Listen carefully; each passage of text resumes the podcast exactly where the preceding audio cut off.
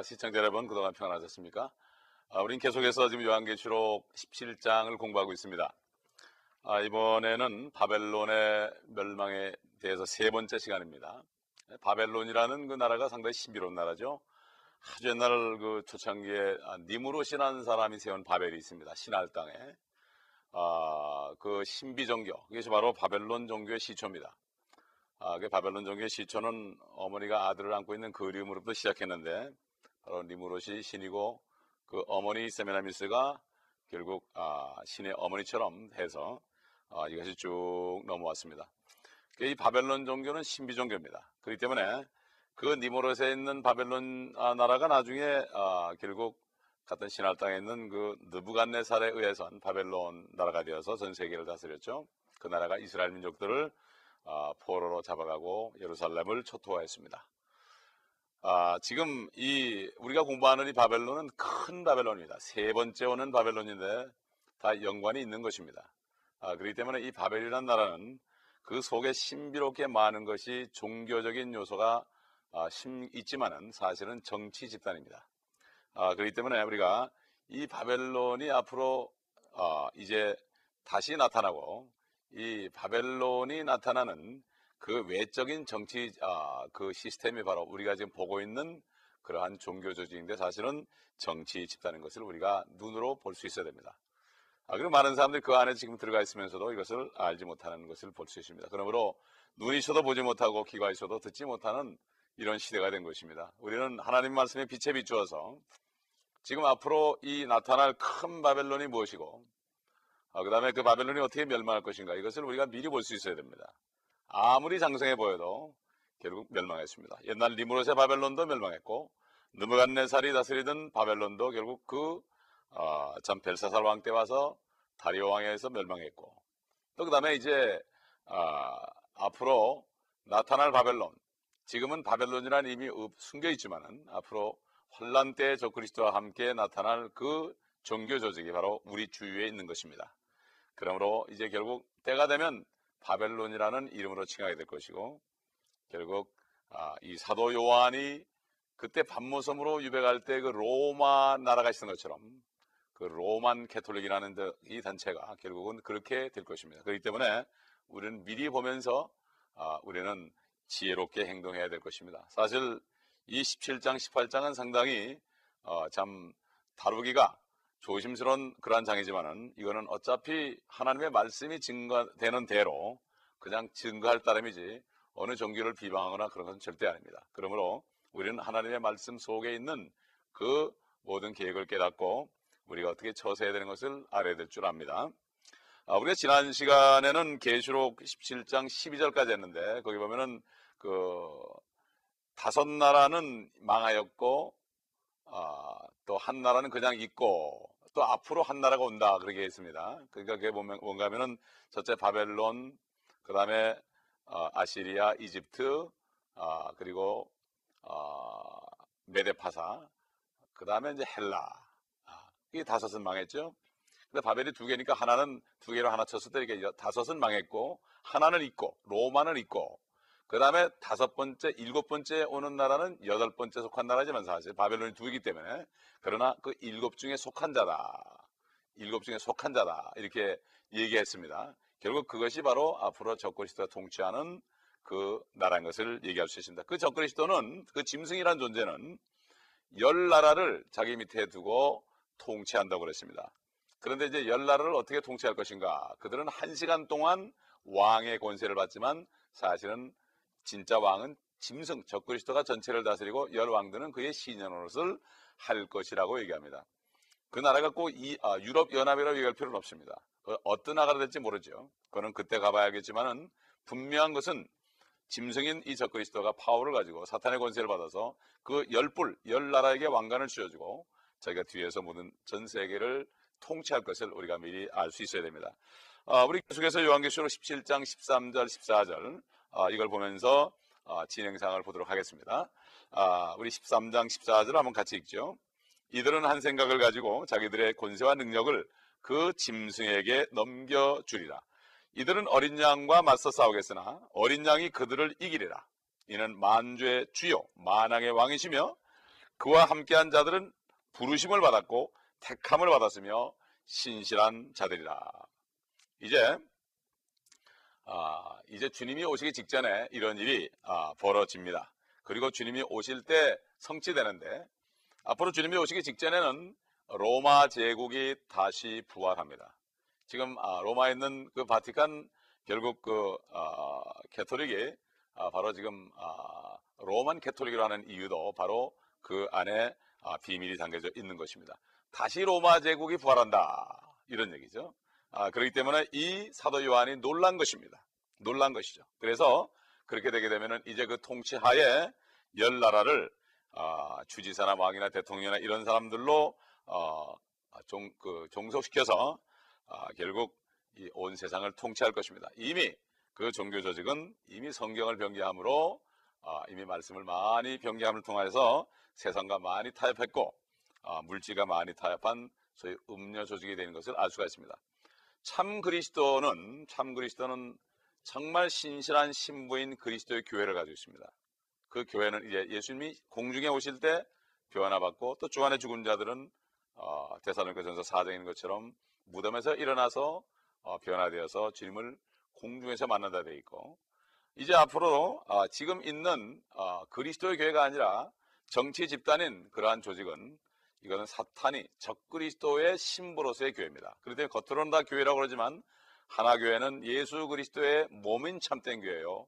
두 번째 교회는 적그리스도인 아, 바로 적그리스도의 몸인 가짜 교회, 바로 창녀 교회, 음녀 교회로 아, 이렇게 나타나는 것을 우리가 볼 수 있습니다. 사실 로마 카톨릭 교회는 겉으로는 교회지만은 실질적으로는 정치적인 집단입니다. 그렇기 때문에 아, 성경을 세상에 내, 아, 내어줬고 또 세상적인 교회로서 세상의 호의를 받고 있고 아, 그래서 그렇기 때문에 온 세상과 결탁해서 결국 음녀죠. 음녀란 건 아, 결국 하나님을 하나님보다 세상과 세상에 있는 것들을 사랑하는 그런 자들을 음녀라고 그랬습니다. 그렇기 때문에 지금 아, 모든 나라들과 굉장한 그 정치 세력을 아, 이루고 있습니다. 참고로 여러분에게 말씀드리겠는데 아브로 메나탄이라는 사람이 쓴 20세기의 바티칸 제국주의라는 책을 읽어보게 되면은 어, 60년대 전까지만 해도 50개국이 바티칸과 함께 대사의 어, 관계, 외교 관계를 맺고 외교 사제를 파견하고 있었습니다. 어찌 교회가 세상 정치하고 같이 연합할 수 있습니까? 그럴 수 없지요. 어, 에베소 6장에 보게 되면은 우리의 싸움은 혈과육이 아니라 어, 높은 곳에 있는 정사와 권세와 정사와 권세와 세상의 어둠의 주관자들과 그리고 높은 곳에 있는 악한 영들이라고 했습니다. 이 마귀의 군대들은 바로 정치와 또 권세자들과 이 권, 뭐 어둠의 죄를 짓게 하는 그 흑암의 권세, 그 다음에 악한 영들을 통하여 아, 정말 그 불순종하는 영들, 이런 영들을 통해서 사람들을 자기 수준으로 아, 인도하고 있습니다.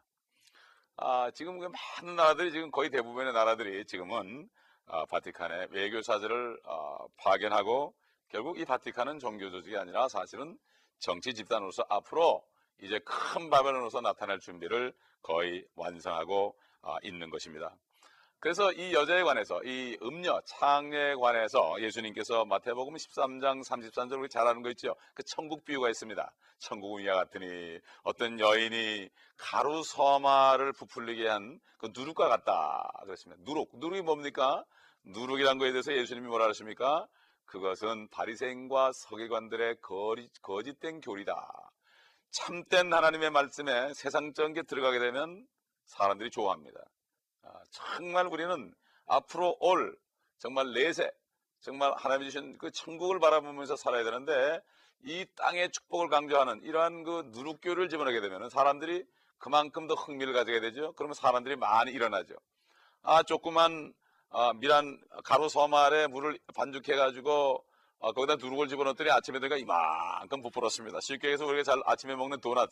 어, 도넛 먹게 되면 조그만 것이 거기다 누룩을 집어넣으면 둥그렇게 돼가지고 참 아, 우리 입에 들어가면 풍성해 보이지만 사실은 조그만 거 아주 아주 지극히 작은 거죠. 그게 누룩 때문에 보라는 겁니다. 바로 예수님이 거기 얘기한 그, 어, 그 가루말의 밀가루를 부풀게 한 누룩은 거짓 교리다. 이런 얘기입니다. 어, 해 아래 새 것이 없습니다. 바리새인도 지금 있고 사두개인도 지금 있습니다. 그렇기 때문에 우리는 눈을 떠서 보지 않으면 알 수가 없고 요즘에 대형 교회들이 많이 생기는데 결국 사람들이 많이 모이는 이유 중에 하나가 누룩이 들어가면 그렇습니다. 정말 하나님의 말씀만 하고 그리고 이 주님의 가르침에 따라서 이 세상을 살아가지 않고 정말 예수 그리스도 다시는 하늘과 땅을 바라보는 사람들은 별로 많지는 않습니다. 주님께서 적은 무리여 두려워하지 말라. 하나님의 나라를 너에게 주시기를 기뻐하시느니라. 너희는 좁은 길로 들어가라. 좁은 문으로 들어가라. 어? 넓은 문은 사람들이 많이 찾는다 그랬습니다. 너무 쉬우니까. 그러나 말씀만을 가지고 지금 이 세상에서는 희생하고 십자가를 지고 정말 주님만 바라보는 이러한 진리의 말씀은 다른 자가 극히 드뭅니다. 아, 그렇기 때문에 우리는 정말 이걸 정신 차려야 됩니다. 그때 저도 목회를 할 때 50명의 제자만 달라고 기도했습니다. 한 사람 한 사람을 그리스도의 제자로 만드는 아, 이것이 가장 귀한 것이고 그들을 통해 열매 맺을 때 하나님께서는 기뻐하실 것입니다. 이제 앞으로 사탄이 어, 세상에 내려와서 이제 결국은 적그리스도가 될 것입니다. 마치 하나님이 사람이 된 것처럼 사탄이 사람 된 거죠. 우리가 지난번에 공부했지만 결국 가론 유다 속에 그가 부활해서 다시 사탄이 화신하는 일이 일어날 것입니다. 그래서 권위 있게 그는 사람들을 모으면서 열 왕을 모을 것이라고 이 성경은 말씀하고 있고 이 열 왕은 악마 같은 타락한 천사들일 것입니다. 옛날 아, 장세기 6장에 봐도 그 당시에 세상이 타락했을 때 멸망 직전에 하늘의 천사들이 내려와서 아, 하나님의 아들들이 내려와서 이 땅에 사람들과 관계를 해서 거인을 낳습니다. 앞으로 환란 때도 이런 일이 있을 것을 우리가 분명히 알 수가 있습니다. 그리고 이 다니엘서에 보게 되면은 그 느부갓네살 왕이 본 신상 중에 그 맨 아래 보면 열 발가락이 바로 지금 시대죠. 그 열 왕입니다, 바로 이것이. 열 왕을 이제 마지막에 적거리시다 통치하다가 사람의 손이 손에 의하자는 돌이 뜨이더니 그 돌이 발과 발가락을 치니까 그 신상이 다 부서져 가지고 티끌이 돼 가지고 다 날아가 버렸죠. 그리고 그 태사 아, 그 신상을 친 돌이 온 세상에 태산을 이뤘다.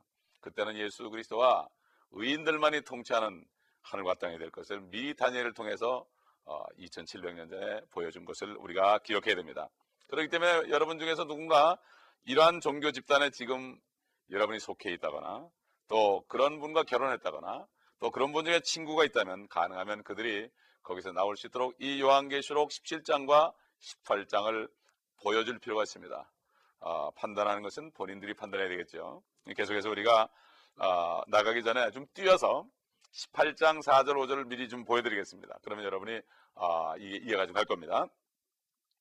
요한계시록 18장 4절 5절 보면은 나의 백성들아 그녀에게서 나오라 그리하여 그녀의 죄들의 동참자가 되지 말고 그녀의 재앙들도 받지 말라. 이는 그녀의 죄들이 하늘에까지 닿았고 또 하나님께서는 그녀의 불의를 기억하셨기 때문이니라.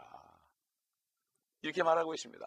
아, 주님이 이제 아, 나오라고 말씀하시고 주님이 곧 오실 것입니다.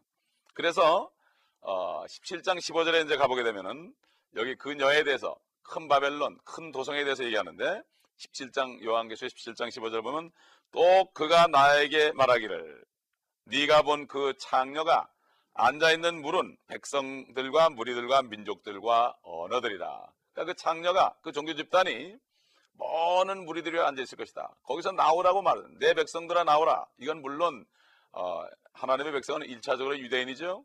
그러나 그리스도인들에게도 해당이 되는 것입니다. 예? 그러므로 다 나오라는 것입니다. 환란 때나 나오라는 거죠. 그러나 지금부터 나오게 되면 더 축복받은 사람이죠.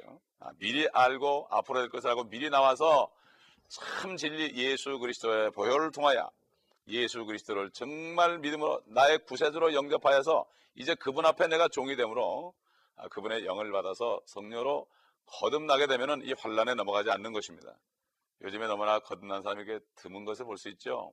참 드뭅니다. 너희가 마음으로 믿어, 믿어 의에 이르고 입으로 시인하여 구원받는다 그랬습니다. 마음을 전심을 다해서 믿어야 됩니다. 십자가 한편 달린 한편 강도는 진정으로 자기의 죽음을 목전에 두고 주여 주의 나라가 주의 왕국에 임할 때 나를 기억하옵소서 전심을 했습니다. 죽을 힘을 다해서 주님을 영접했습니다. 이게 바로 결단입니다. 이런 결단을 오늘 하실 때 주님께서 여러분의 영을 살려주시고 여러분의 눈이 이제 살아서 천국 Kingdom of God 하나님의 나라를 영적으로 보실 수 있고 이 세상을 보면서 이 세상은 아무것도 아닌 것을 여러분이 알 수 있을 것입니다. 그 한자에 지옥이란 말이 있습니다. 따지째대 감옥 옥자 아닙니까? 이 한자가 뜻글자죠. 사실 거듭나고 하늘을 보게 되면이 땅은 지옥 같습니다. 아, 그러므로 우리는 거듭나야만 되는 것입니다. 여기 지금 그 여인이 많은 물이 앉아 있다.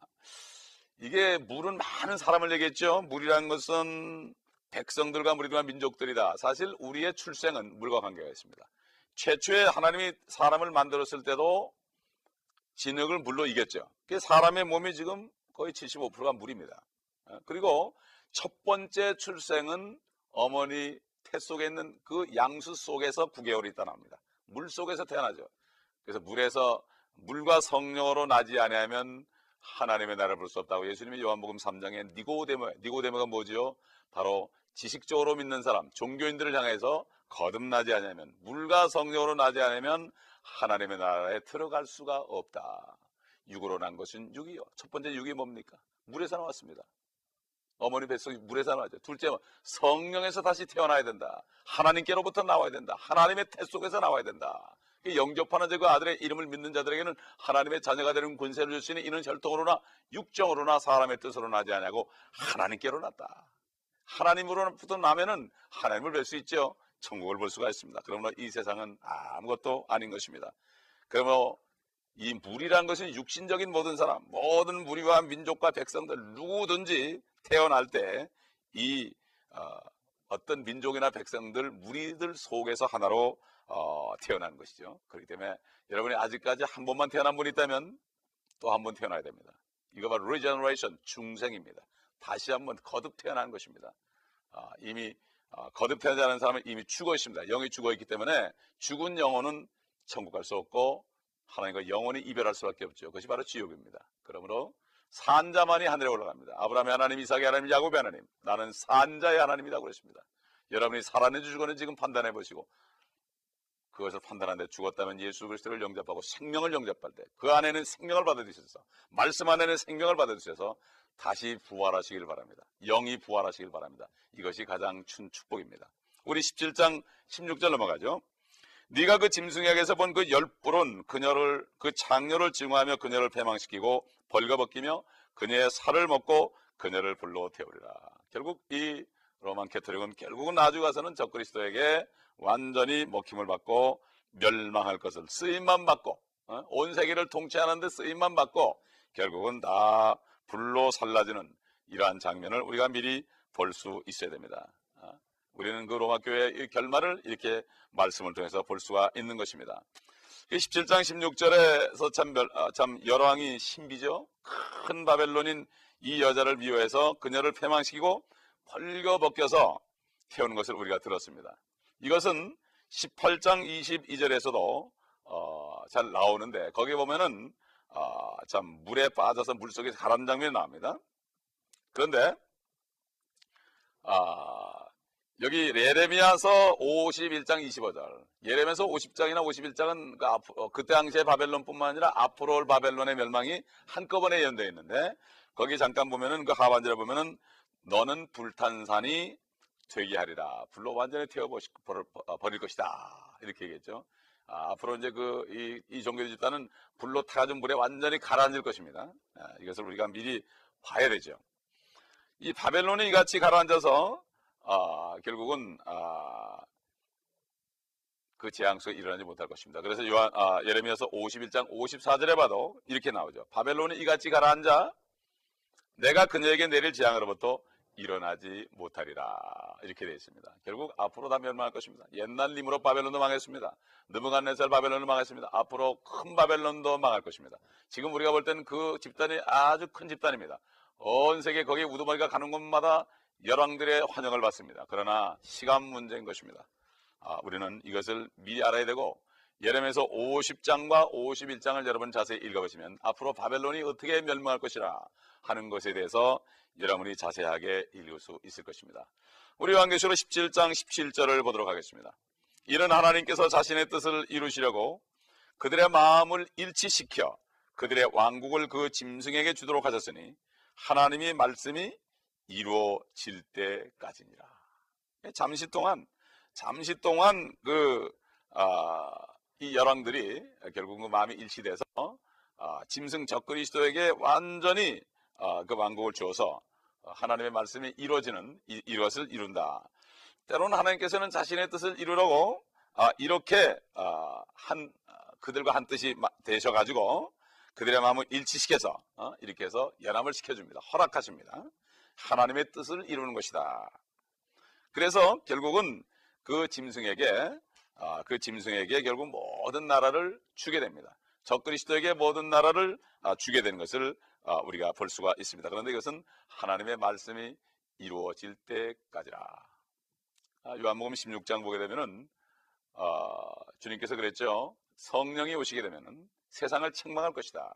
첫째는 죄에 대하여, 두 번째는 의에 대하여, 세 번째는 아, 심판에 대하여 책망할 것이다. 첫째 죄라는 것은 너희가 나를 믿지 않냐며 이제는 예수 그리스도를 믿지 않는 것이 죄다. 의에 대하여라면 내가 아버지의 가니 너희가 다시 나를 보지 못하며 결국 주님이 아니면서는 주님이 아니고서는 의롭게 될 수 없기 때문에 주님이 아니고서는 아버지 하나님께 갈 수 없다. 마지막 세 번째 이 세상 임금 통치자가 심판을 받았다. 이미 사형 선고를 받았다. 불못에 떨어지는 이러한 성, 아, 선고를 받았다. 그게 뭐죠? 아직 하나님 말씀이 이룰 때까지는 아직 존재하지만 이제 주님이 재림하시게 되면은 다 그들은 끝납니다. 사형이 집행되는 것입니다. 그렇기 때문에 우리는 하나님의 말씀 속에서 죄에 가는 것을 잘 보고 이 보이는 세상 때문에 우리가 두려워하지 말고 앞으로 결론을 바라보면서 결국 영광 중에 오시는 주님을 바라보면서 우리는 끝까지 아, 충성된 종들이 되어야 될 것입니다. 마지막으로 17장 18절 보겠습니다. 네가 본 그 여자는 땅의 왕들을 다스리는 큰 도성이라 하더라. 결론이 나오죠? 그 여자 창자가 누구냐? 그 짐승에 복종해가지고 하나가 돼가지고 온 세상을 통치하는 자가 누구냐? 바로 땅의 왕들을 다스리는 큰 도성이다. 하나밖에 없습니다. 저기 이탈리 로마에 가면 있습니다. 이 도성은 세턴의 도성이에요. 세턴입니다. 세턴. 세턴이라는 것은 원래 어, 사투리나 어? 라틴어로 사투리라는 말인데 이 세턴이라는 말은 감추어진 거짓말 이런 뜻입니다. 겉으로는 거룩한데 거짓말이 감춰져 있다. 아, 그래서 로마는 그렇기 때문에 큰 신비입니다. 바벨론도 신비입니다. 근데 그 캐토홀릭, 캐톨릭이라는 캐토홀릭인데 이거는 holy cat란 말이 되죠. Cat holy, 거룩한 고양이라는 뜻입니다. 이들은 큰 무리를 이루어서 자주색옷과 묵주와 종과 또 고해성사, 불 밝힌 양초, 아, 그리고 이런 것을 가지고 나타내고 아, 모든 하나님의 말씀을 변개시키고 아, 그의 모든 세상 것으로 다 장식하고 있습니다. 17장은 모든 의심스러운 그늘을 다 걷어버리고 선명히 가르치기를 예수 그리스도가 이 땅에 다시 와서 아마겟돈을 전쟁을 전쟁에 임할 때 그분은 열왕의 열왕을 거느리고 그들이 연합한 그리스도인들을 고백하는 또한 자기들이 그리스도인이라고 고백하지만 사실은 아, 그렇지 않은 아, 이러한 종교 창녀에 불과한 사탄의 화신을 공격하여 파멸시킬 것을 말합니다. 다음 시간에는 우리가 하나님의 백성에 대한 경고에 대해서 어, 우리가 보도록 하겠습니다. 하나님의 백성에 대한 경고. 어, 거기서 나오라는 것입니다. 그래서 로마 교회를 상징하는 도성의 특징이 나옵니다. 거기 보게 되면 첫째로 어, 가증한 교회, 첫째 가증한 교회, 둘째는 술 취한 도성, 셋째는 상업적인 도성, 넷째는 이방 도성, 다섯째는 잔을 가졌다고 그랬고, 여섯째는 교만한 도성, 일곱째는 음행한 도성, 여덟째는 경고한 도성, 아홉째는 부유한 도성, 열째는 사형 선고받은 도성, 마지막 열한 번째는 전능하신 하나님의 진노와 저주 아래에 있는 도성이라고 말하고 있습니다. 다음 시간에는 성경을 통해서 우리가 자세하게 공부할 때 여러분 눈이 어, 열려지고 여러분은 현실을 바라보면서 내가 어디에 속할 것인가 이것을 알고 정말 말씀 안에서 여러분이 충성된 종이 될 수 있을 것입니다. 그러므로 여러분에게 이러한 축복이 있으시길 바랍니다. 하나님 감사합니다. 진리로 인도하시고 성령님 저들을 가르쳐 주옵시고 저들이 진정으로 영원한 축복을 받을 수 있도록 한 사람 한 사람은 일일이 지금 깨워줘 주시고 역사하여 주옵소서. 주 예수 그리스도 이름으로 간절히 기도합니다. 아멘.